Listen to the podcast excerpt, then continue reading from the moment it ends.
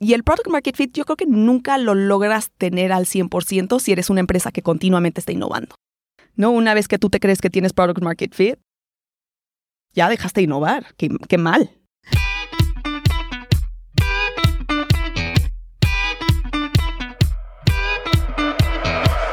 Hola, soy Alex Galvez y esto es Fundadores, el podcast donde me dedico a tener conversaciones con fundadores de startups latinoamericanas para deconstruir sus experiencias, su historia, sus errores y sus aciertos, y así encontrar los aprendizajes y herramientas que tú puedes aplicar en tu día a día. Bienvenido. En esta ocasión estoy con Maya Dadu, fundadora de Worky, un software de gestión de recursos humanos para empresas medianas. En la entrevista hablamos de su paso por Stanford y por eBay y cómo le ayudaron a tener una visión global. Hablamos también de cómo aprovechar al máximo lo más importante que tiene una empresa, que son las personas. Espero que disfrutes esta entrevista. Maya, bienvenida a Fundadores. Muchísimas gracias, Alex. Encantada de estar acá. Gracias a ti. Me gustaría empezar preguntando cómo entraste al mundo del emprendimiento. Pues la verdad es que el emprendimiento en mi familia siempre ha estado en la sangre, del lado de mi abuelo materno siempre ha estado, y mi papá también es emprendedor. Empezó teniendo panaderías y luego ya tiene, se migró a finanzas y tiene una banca de inversión.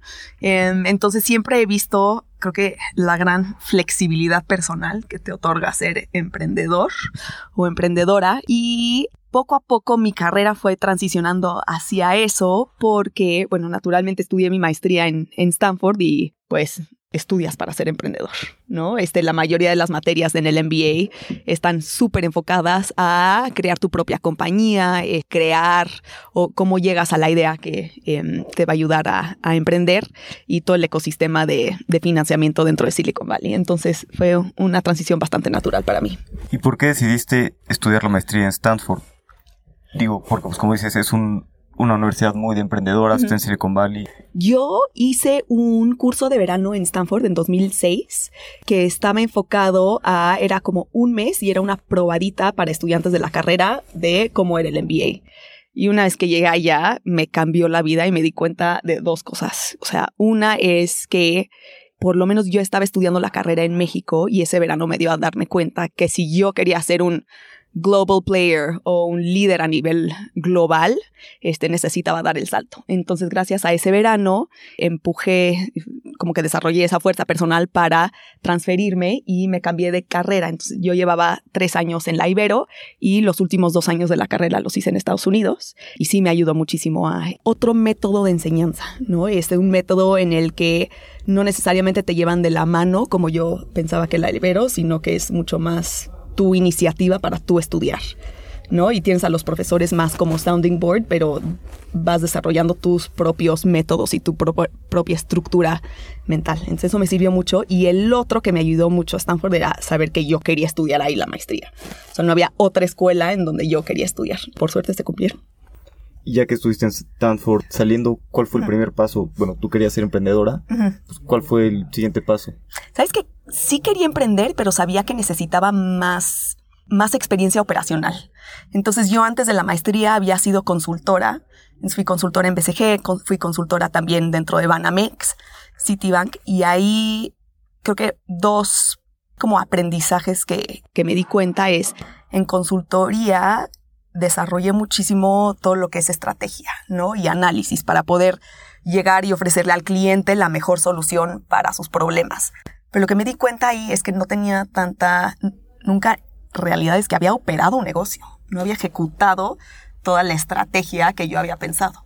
Entonces ahí me metí a eBay y creo que eBay justo fue el punto de cambio porque es una empresa muy tecnológica y nunca había trabajado en este tipo de empresas donde de, se toma una decisión el lunes y el lunes dos horas después ya se está ejecutando esa solución, ¿no? Porque digitalmente es mucho más fácil controlar hacia dónde quieres ir y empezar a, a probar. Entonces, gracias a eBay empecé a, a, transicionar y justo dentro de eBay ya fue cuando di el salto a emprender. Y después, ¿cómo fue que decidiste, ahora sí ya tengo la experiencia operativa, uh -huh. ya aprendí mucho en eBay, pues me voy a animar a emprender. Justo ahí pues, me empecé a empapar más en temas de, o sea, en marketing ya lo empezaba a llevar este, yo con un equipo buenísimo debajo de mí. Este, también finanzas, pues ya había desarrollado toda la capacidad financiera. Análisis, yo llevaba análisis para Latinoamérica. Entonces ya sentí que desde una perspectiva tanto estratégica como operacional, ya me sentí mucho más cómoda con mis habilidades propias. Y la otra también muy importante es del mercado, ¿no? Qué tanto yo entendía el mercado y sentí que con los últimos ocho meses que ya había operado yo dentro en México, más mi experiencia previa antes del MBA, ya me sentí increíblemente cómoda en, en ya hacer la transición. Y la verdad es que algo que se nos vino muy fácil a mí y a Carlos, que es mi socio, es que pudimos levantar dinero en papel, o sea, todavía con la idea en papel, ¿no? Entonces no fue un salto tan grave de decir, trabajo en eBay y me voy a saltar a no tener sueldo durante seis meses, pensar en la idea y después empezar a ejecutar, sino que fue de trabajo en eBay, renuncio, pero el día siguiente ya, o sea, ya levanté lana, ya puedo empezar a comprobar el producto. ¿Y, ¿Y, cómo fue que levantaste dinero tan rápido? Estábamos platicando con un fondo que se enfocaba más en inversiones ángeles en etapas increíblemente tempranas y justo yo fui a platicar con ellos. Yo tenía la idea de emprender en algo de recursos humanos y mi socio Carlos también había platicado con ellos porque quería emprender en algo de recursos humanos, él mucho más enfocado a beneficios. Nos presentaron este, y nos volvimos cofundadores después de un mes de entrevistas y pláticas y cafés eh, y ha sido la mejor, el mejor partnership. ¿Y no habían trabajado antes ni nada? ¿Se conocieron? Nunca. O sea, fue un poco riesgoso si lo ves hacia atrás, pero creo que tanto Carlos y yo sabíamos muy bien que queríamos a alguien que nos complemente y eso ha jalado perfecto. Y después el tercer cofundador, Oscar, llegó después, ¿no? Exacto, y Oscar lo llegó después. Oscar llegó como dos años después de que hayamos lanzado nuestro, o que nos hayamos conocido, Carlos y yo. Y Oscar es cofundador de Dada Room. Entonces, Oscar es uno de los pioneros en tecnología de México. O sea, fue una de las primeras startups que se volvió regional, ¿no? Entonces, creo que lo que nos encantó de Oscar cuando lo conocimos es que había operado toda su vida dentro de startups, ¿no? Y es alguien que se dobla las mangas y le entra la operatividad a pesar de ser mucho más senior. Y lo que nos gustó también es que él había desarrollado tecnología más enfocada a fintech. Entonces, tanto consumo como fintech es perfecto para nosotros. Y ha sido una de las mejores decisiones que hemos tomado también. Qué bueno, qué bueno que el equipo se complementa muy bien. Yo creo que es súper importante este, tener un buen equipo de fundadores para apoyarse y complementarse. Sí, total, es toda transparencia, hay muchísima confianza. Y bueno, y cuando solamente estaban Carlos y tú, uh -huh. ya que decidieron iniciar, pues ¿cuál fue el primer paso? ¿Cómo desarrollar el producto, ir por los clientes? Antes que ir por los clientes, lo que hicimos, que principalmente lo hizo Carlos, fue empezar a entrevistar a miles de directores generales, administradores de recursos humanos. Bueno, no miles, pero entre, sí entrevistamos a 100, en donde tratamos de entender, a ver, la persona de RH, cuál es su dolor principal de cabeza, ¿no? En qué está pasando más tiempo, cuál es la parte operativa, ¿no? ¿Dónde está gastando 60, 70% de su tiempo? Y ahí lo que nos dimos cuenta que eran solicitudes de vacaciones, todavía se seguían o se siguen manejando en papel con firmas, etcétera. Y la otra parte que también nos dimos cuenta son las incidencias, ¿no? Y las incidencias es el reporte que le mandas cada 15 días a nómina para decir que Maya tiene tres faltas y que Alejandro tiene un bono de dos mil pesos esta quincena, ¿no? Cómo se consolida dentro de la organización todo esto. Y lo que nos dimos cuenta, bueno, este es del dolor de, de RH, el director general decía, oye, no hay estrategia en recursos humanos no tengo transparencia, necesito inyectarle mucho más poder a esta, a esta área. Y el empleado lo que nos decía es, yo no estoy comprometido con la empresa. La verdad es que a mí si me ofrecen una chamba en la que me paguen 500 pesos más, no la voy a dudar y me voy a ir. Entonces, queríamos tratar de entender, a ver, ¿por qué el empleado tiene este, tiene este pensamiento? ¿Y qué vieron? ¿Por qué el empleado tiene este pensamiento?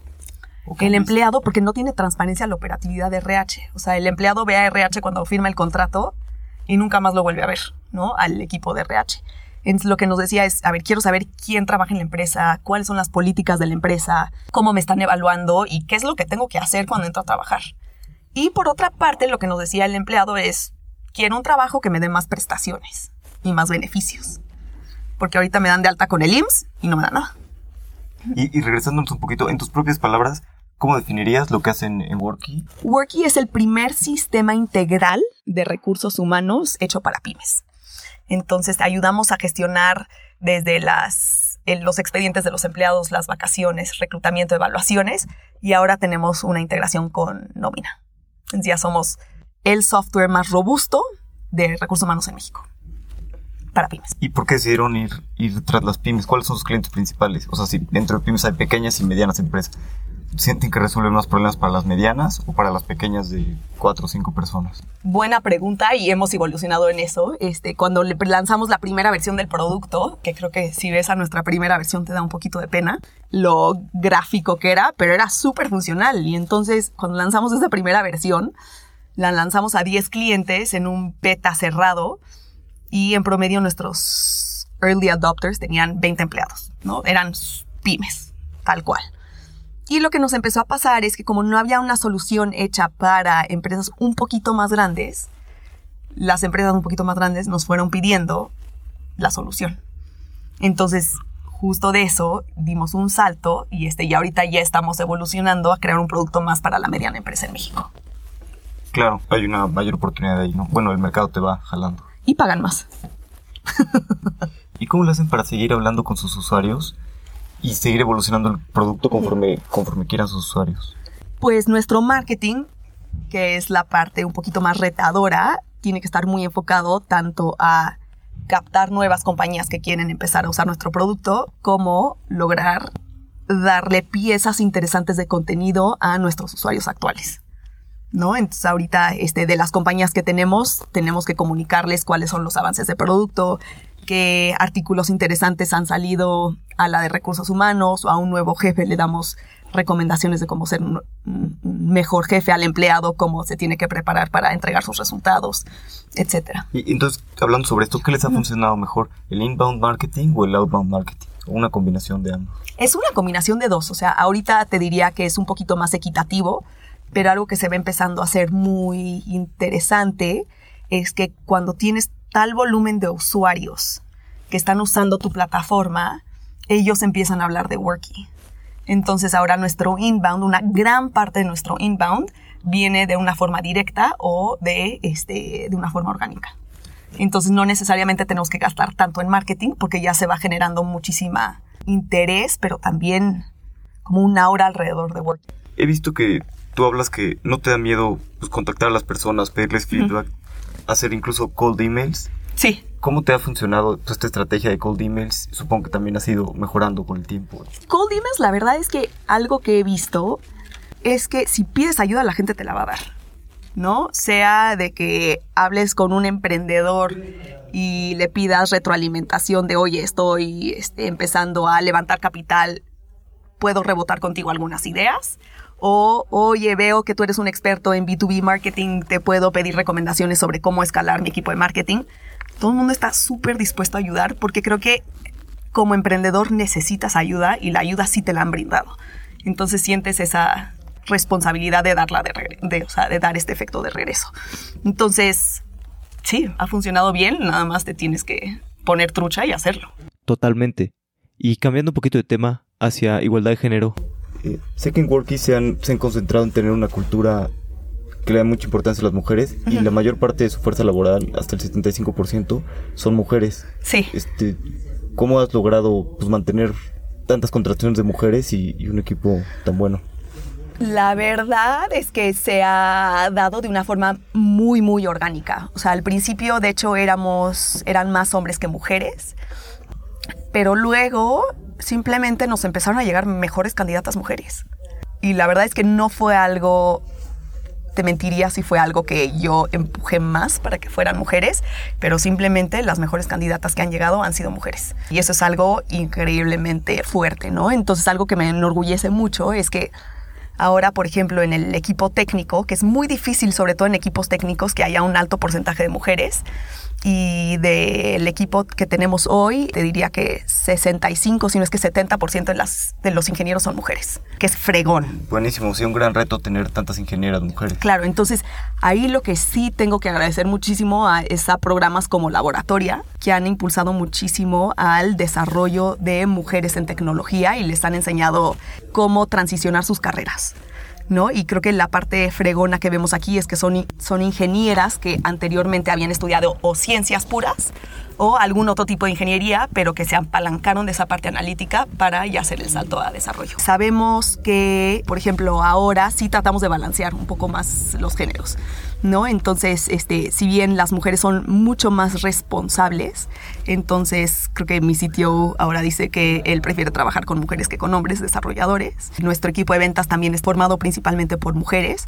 Y entre las áreas de negocio, ahí es donde está un poquito más, más equitativa la distribución. Ahora lo que sí queremos hacer es promover a más mujeres. ¿No? Entonces, algo que nos empieza a pasar dentro de la organización es que tenemos a las mujeres ahorita son más como nuestros soldados. Entonces ahora la próxima transición es cómo les enseñamos a que se vuelvan jefas para que puedan empezar a subir dentro de la organización. Entonces, ese es algo que estamos haciendo proactivamente, a que empiecen a practicar eh, sus desarrollos de gestión ¿no? y empiecen a armar sus equipos. Tú, has dicho que los primeros 90 días son los más importantes para un empleado porque es donde puede reducir la curva de aprendizaje y que se sienta más a gusto con la empresa y todo. ¿Cómo hacen ustedes para ayudar en, esta, en estos primeros días? Nosotros lo que hacemos es tenemos y justo estamos desarrollando los perfiles laborales. ¿no? Entonces, cuando van a reclutar a Carlos, que va a entrar a trabajar a Worky, que Carlos sepa muy bien cuáles son sus roles y responsabilidades y sepa bajo qué lo van a evaluar. Y una vez que entra a trabajar, pero también lo importante es que tenga transparencia, ¿no? Entonces, que Carlos esa primera semana o esos primeros dos días sepa y pueda ver quién es quién dentro de la organización, quién es su jefe, quiénes son sus reportes directos, pero también con quién va a estar trabajando y que conozca a nivel general quiénes son los que trabajan en la compañía también tenemos o sea, las políticas, ¿no? Es que tú puedas ver, oye, tengo 10 días de vacación el primer año, tengo dos días personales, aparte la empresa me está dando este seguro y me da estas prestaciones. Entonces, lo que hemos visto que está bastante fregón con el sistema es que tres meses después de que nos implementan las empresas, logramos reducir la rotación en un 30%, que es enorme. En SAI lo que estamos comprobando es que ayudamos a reclutar mejor, porque tenemos el módulo de reclutamiento, bajo el cual cuando voy a reclutar a Alex le puedo dejar, puedo ver su currículum con un botón, puedo dejarle comentarios sobre mi entrevista con él y puedo ver los comentarios que las otras personas que lo han entrevistado han puesto sobre él, pero todo siempre está en el mismo sistema. Entonces, tanto reclutas mejor, tienes más visibilidad hacia tu perfil laboral, políticas de la empresa, quién es quién dentro de la empresa y también muy importante los beneficios que otorgamos cuando entras a la red. Y un poquito hablando de la, rotación que tienes de, mujeres, no sé si ya hayan tenido pues, gente que se salga, que quiera iniciar sus propias empresas o, algo así. Hemos tenido a dos que se han salido para hacer sus propias empresas, que han sido hombres. En este caso, uno de nuestros primeros, dos de nuestros primeros empleados. Uno se, se salió, este, finalmente no, no emprendió, pero se migró a, a otra startup, también muy, muy en etapa muy temprana. Y otro de nuestros desarrolladores también saltó a emprender y, creo que le está yendo bastante fregón. Y la verdad es que cuando empiezas una compañía, o sea, a mí lo que me encanta ver es que, que hayan aprendido tanto en Worky, que tengan la absoluta confianza de decir, ¿sabes qué? Ya puedo emprender. O ¿sabes qué? Aprendí tanto que puedo obtener un mucho mejor rol porque por todo lo que aprendí. Entonces, al final del día, creo que algo que tenemos que esperar en empresas de tecnología que mucha de nuestra fuerza laboral son los millennials, es que no van a pasar tanto tiempo contigo, ¿no? O sea, si la rotación en pymes es del 60% a nivel anual y pues el trabajador promedio en México tiene 27 años, hay una encuesta bastante chistosa que le preguntas a los millennials, oye, ¿cuántos trabajos vas a tener en tu vida?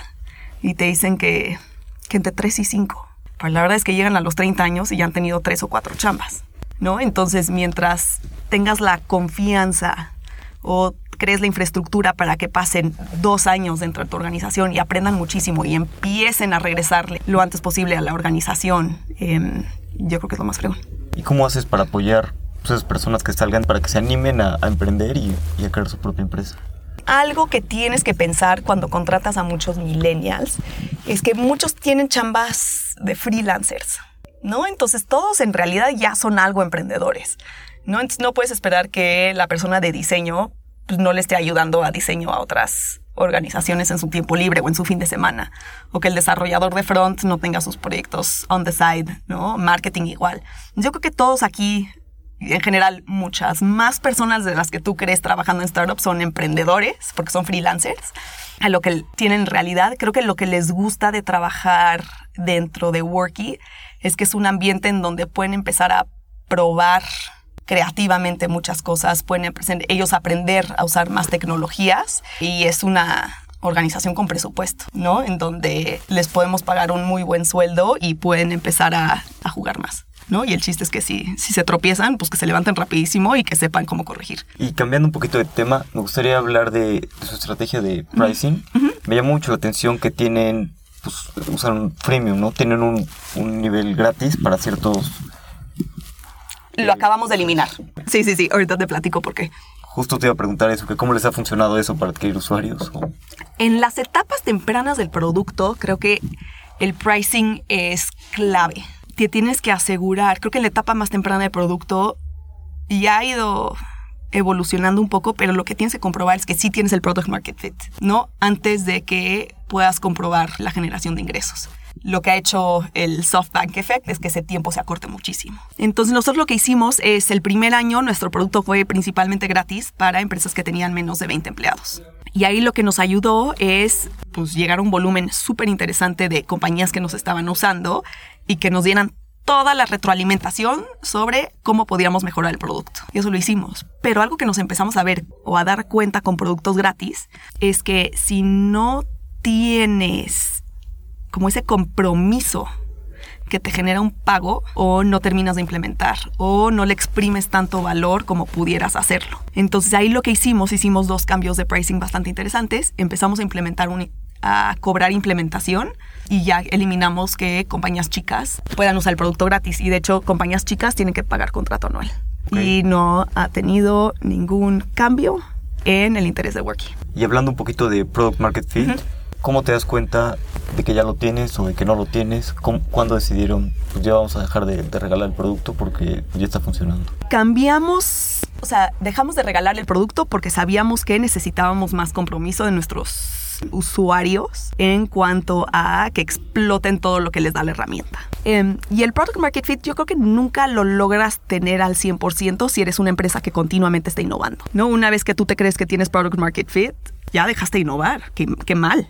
¿No? Entonces creo que te sientes que llegas a un product market fit en un rango de empleados o en una industria muy específica pero entonces ya dices, ok, ya lo comprobé acá, ahora tengo que empezar a crecer, ¿no? ¿Cómo me salto de industria? ¿Cómo me salto a un rango mayor a empleados? ¿O cómo le trato de vender algo más a otra persona dentro de la organización? Hacer un upselling. Y entonces, una vez que llegas a eso, yo creo que también evoluciona. Yo creo que la comodidad de Product Market Fit es lo peor que puede pasar y siempre tienes que estar incómodo y tratando de empujar a tu producto a que sea mejor. Y cuando hacen estos cambios en el pricing, un poquito cómo es su proceso. Venta siempre tiene que estar involucrado. Y yo creo que es algo muy importante de cualquier desarrollo que hagas, porque ventas conoce muy bien al cliente, reciben toda la retroalimentación este, y ellos conocen un poco más de forma táctica si está alguien analizándote a ti, si está analizando a alguien más, ¿no? En el proceso de ventas.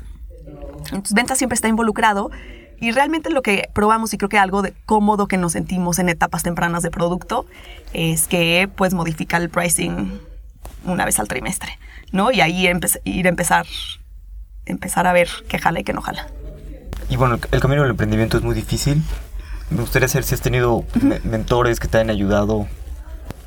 Sí, la verdad es que creo que mis ex jefes han sido grandes mentores.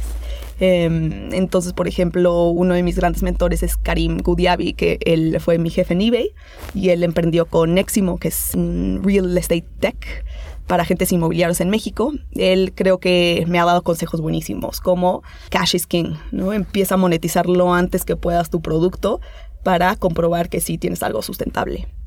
Entonces él es gran mentor. Además, gente en eBay que me ha ayudado muchísimo, gente más enfocada a producto y a marketing, que constantemente les puedo echar un telefonazo o pedirles que me regalen tiempo en una cena un café y que pueda rebotar ideas con ellos.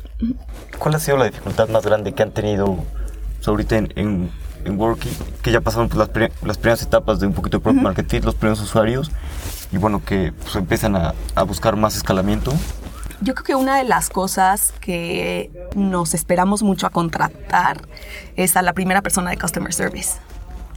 ¿no? Este, nosotros, nuestra idea en papel sí era contratarla antes, pero luego nos empezamos a dar cuenta de que, hey, podemos esperarnos un poquito más, ¿para qué le gastamos a eso? Y otra cosa también es, oye, ¿por qué contrato a la primera persona de RH? Ahorita todos están contratando a sus vacantes propias, ¿por qué contrato a la primera de RH? Y la verdad fueron dos errores garrafales que hemos hecho. Hubiéramos contratado a Customer Service desde el cliente número 10 que teníamos, hubiera yo contratado a la primera persona de RH desde que éramos cinco empleados.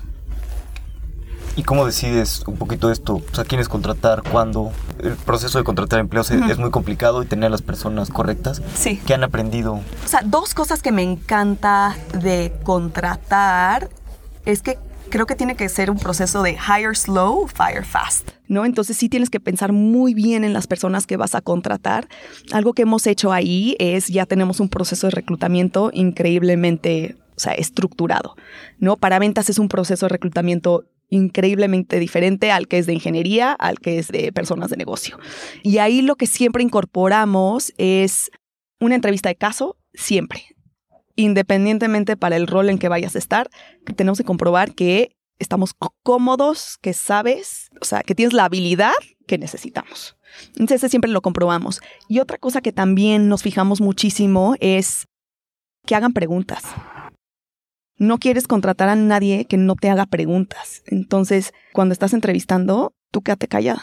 O sea, los primeros cinco minutos de la entrevista y que veas si la persona sí te está haciendo muchas preguntas, ¿no? Si es curioso. Eso nos valida mucho a ver si, si hay fit con la organización lo tercero es que, bueno, le entrevistan por lo menos tres personas en la organización y la última entrevista es con nuestras, nuestras Chief Happiness Officers. Tenemos a dos de ellas y es una entrevista en donde es confidencial y el candidato puede preguntarles lo que quiera de work, de mí, de Carlos, de Oscar, de este, compensación, de cultura, etcétera, para que realmente tenga la transparencia y sepa, sepa bien si hay fit mutuo y ellas nos regresan el feedback si creen que es la persona adecuada o no. Si no, ellas tienen la decisión de vetar. Okay. ¿No? Entonces es mucho poder que das enfocado en cultura. Y yéndonos un poquito antes, ¿cómo haces para ver desde antes y que te lleguen los mejores candidatos para entrevistar y todo? No siempre te llegan los mejores candidatos, ¿no? Pero entonces ahí tienes que tener muy buen labor de screening y no perder mucho el tiempo con candidatos que no crees que funcionen. Entonces siempre hay una llamada de 10 o 15 minutos antes de hacerlos venir a la oficina, en donde creas todas estas preguntas que tienen la comodidad de que si hay fit o no hay fit. ¿Y más o menos cuántos candidatos entrevistan o cuántos ven antes de... ¿De contratar? Pues depende muchísimo, ¿no? Porque para unas vacantes ha sido la única persona que entrevistamos y que nos encantó y la cerramos y, arrancamos todo el proceso de contratación. Y para otras han sido 10, 12 candidatos. Pero creo que si has llegado a entrevistar a 20 candidatos, creo que algo está radicalmente mal en la forma que estás tratando de, reclutar o, la vacante que tienes puesta. Y una vez ya que los contratan y todo, ¿cuál es el proceso de onboarding, de bienvenida? ¿Cómo los hacen para reducir ese proceso de aprendizaje y que se sientan esa bienvenida con la cultura y todo? Pues dos cosas, ¿no? Como nosotros tenemos un software de recursos humanos, este, cada quien dentro de esa primera semana tiene que crear su compañía que esté usando Worky, ¿no? Entonces tú le puedes llamar Fundadores Company Em, y que tengas a 20 empleados dummies ahí. Por ejemplo, yo, los míos, a mí me encanta The Office. Entonces tengo a Dwight Schrute y Andy y Pam como empleados. Te das cuenta cuando cargas sus documentos, cómo pides vacaciones, cómo reclutas, cómo haces evaluaciones, cómo monitoreas que han llegado temprano o el reloj checador. Entonces realmente conoces muy bien el producto que estás usando y que vas a vender o que vas a desarrollar, ¿no? O al que estás tratando de, de crecer. Y por otra parte, todos tienen que hacer one on one, o sea, tienen que tener una junta de media hora con cada una de las personas que están en el equipo para conocer muy bien, conocerlos de una forma personal, saber cuál es su rol dentro de la organización y sus objetivos, pero también ver cómo vas a trabajar con ellos y entender un poquito más personalidades. Eso nos ha funcionado bastante bien. Buenísimo, me encanta que, usen el producto para entenderlo y conocerlo al 100%. No, se necesita, si no, si no dominan el producto, yo creo que no jala. Y ahorita mencionaste los one-on-one. ¿Cuál es tu, opinión acerca de los one-on-one? ¿Qué tan seguido los hacen? ¿Crees que son muy necesarios? Nosotros lo que tratamos de hacer es yo trato de tener un one-on-one con cada uno de la empresa una vez al mes. todavía somos 20 empleados, entonces es algo que relativa, se puede hacer relativamente bien. Tenemos town halls mensuales donde se expone dónde está la compañía siendo de una forma muy, muy transparentes con todo el equipo, cuáles son los retos que tenemos y cuáles son los hitos que logramos en el último mes. Tenemos reportes semanales que se distribuyen a cada uno de los 20 empleados del equipo y tratamos de ser increíblemente transparentes. Entonces creo que la transparencia sí es clave para operar. Y viendo ahorita un poquito el, camino que han recorrido, ¿cuáles crees que fueron los grandes aciertos al principio de Working? Y algunas cosas que igual hubieran hecho de otra manera. Creo que grande acierto fue no desarrollar nómina en las etapas tempranas. Sabíamos que eh, la dificultad principal de las pymes para operar este, no es nómina, es toda la prenómina. Entonces creo que acertamos enfocándonos más a un producto que se concentraba en agregar esa funcionalidad. Y otro grande acierto que tuvimos fue no tener un beta o que nuestro producto beta no esté tan cerrado. ¿No? Es decir, qué bueno que tuvimos a 10 clientes montados en la plataforma cuatro meses, pero qué bueno que no tuvimos esos 10 clientes y solo a esos 10 clientes durante un año. Creo que nos ayudó, o sea, expandernos a más empresas que también eran de tamaño de empleados distinto en industrias distintas nos ayudó a desarrollar un producto que se adaptaba a un porcentaje más grande de, más grande de las pymes mexicanas. ¿Y hacia dónde van en Worky en los siguientes? Pues en los siguientes puedes esperar una app ya más concentrada a que equipos más operativos estén, tengan la posibilidad de usar Worky, ¿no? Que puedan pedir vacaciones, manejo de turnos, reloj checador para empresas que están más enfocadas a retail o a industria. Ese es un gran salto que estamos dando. Respecto a seguirte expandiendo en Latinoamérica, ¿ustedes cómo lo ven? Digo, el mercado de México es bastante grande, pero pues, ¿cómo ven para expandirse a otros países? ¿Qué países les gustarían? En el futuro cercano no está en nuestro radar. Creo que uno de los errores más grandes de emprendedores es expandirse demasiado rápido a otros países sin haber comprobado la realidad del product market fit y tener ese conocimiento que platicábamos antes de que tienes el product market fit ya de un producto chiquito, ahora te vas a ir al siguiente producto grande. Em, creo que genera demasiada distracción cuando todavía no aterrizas tu modelo de monetización bien. Entonces, por ahora no. Pues vamos a pasar a mi parte favorita, que es la serie de preguntas rápidas. Te hago una pregunta y tú contestas en 60 segundos o menos. Me parece. ¿Cuál es el libro que más has regalado? Se llama Shoe Dog de Phil Knight. Me encanta. Creo que es la historia de cómo empezó Nike de una forma muy, muy transparente. Phil Knight explica todos los retos que se ha enfrentado y la verdad es que sí, es, es increíble. Te da muchísima confianza saber que todo lo que estás pasando y los cambios emocionales y los retos que te estás enfrentando, que son muy chiquitos comparados a los que alguien más puede tener. Ese lo tengo entre mi lista ahí, pero desde hace mucho. Ahora lo voy a pasar hasta Sí, ah, perfecto. sí, te va a encantar. ¿Cuál es tu hack favorito para ahorrar tiempo o ser más productiva? Nosotros tenemos todos los miércoles de home office. Este, y yo todos los miércoles me voy a un café cerca de mi casa, este, para no tener distracciones y no poder levantarme y, y distraerme. ¿Qué creencia o hábito has cambiado en los últimos cinco años que ha mejorado drásticamente tu vida? Me despierto más temprano. O sea, en la carrera por creo que naturalmente en ingeniería te duermes tardísimo y me estaba durmiendo 2, 3 de la mañana y ahora ya a las 11 de la noche apago la luz. ¿Hay alguna inversión que hayas hecho que haya valido mucho la, pena? Puede ser tiempo, dinero, energía. Pues mi inversión ahorita es en este invertir en ejercicio. Entonces entre ciclo y Fitpass, este creo que han sido excelente inversión para poder desestresarme y, y, aclarar mi mente. Si pusieras alguna frase o un mensaje en un espectacular, en un billboard, ¿qué te gustaría poner? Lo dice mucho mi CTO y me encanta esa frase que es sin miedo al éxito. Buenísimo, me encanta. ¿Algún consejo que le des a un emprendedor que, que esté empezando o que esté por empezar? Yo creo que lo entregue todo, ¿no? Yo creo que emprender algo que me gustaría ver más es que no sea un lifestyle business, sino que sea algo que realmente está cambiando el ecosistema y cambiando la usabilidad y la operatividad actual. Maya, muchas gracias por tu tiempo. El tiempo es lo más valioso que tenemos. Siempre podemos hacer más dinero, pero no más tiempo. Exacto. Gracias, Alex. Sin duda, Maya es una gran emprendedora, con una muy buena visión y muy concentrada. Hay muchas oportunidades para mejor software en México. Si te gustó este episodio, compárteselo a alguien, algún amigo o algún enemigo, pero compártelo. Y si quieres, suscríbete a Spotify, Apple, donde sea que escuches tu podcast. Hasta la próxima.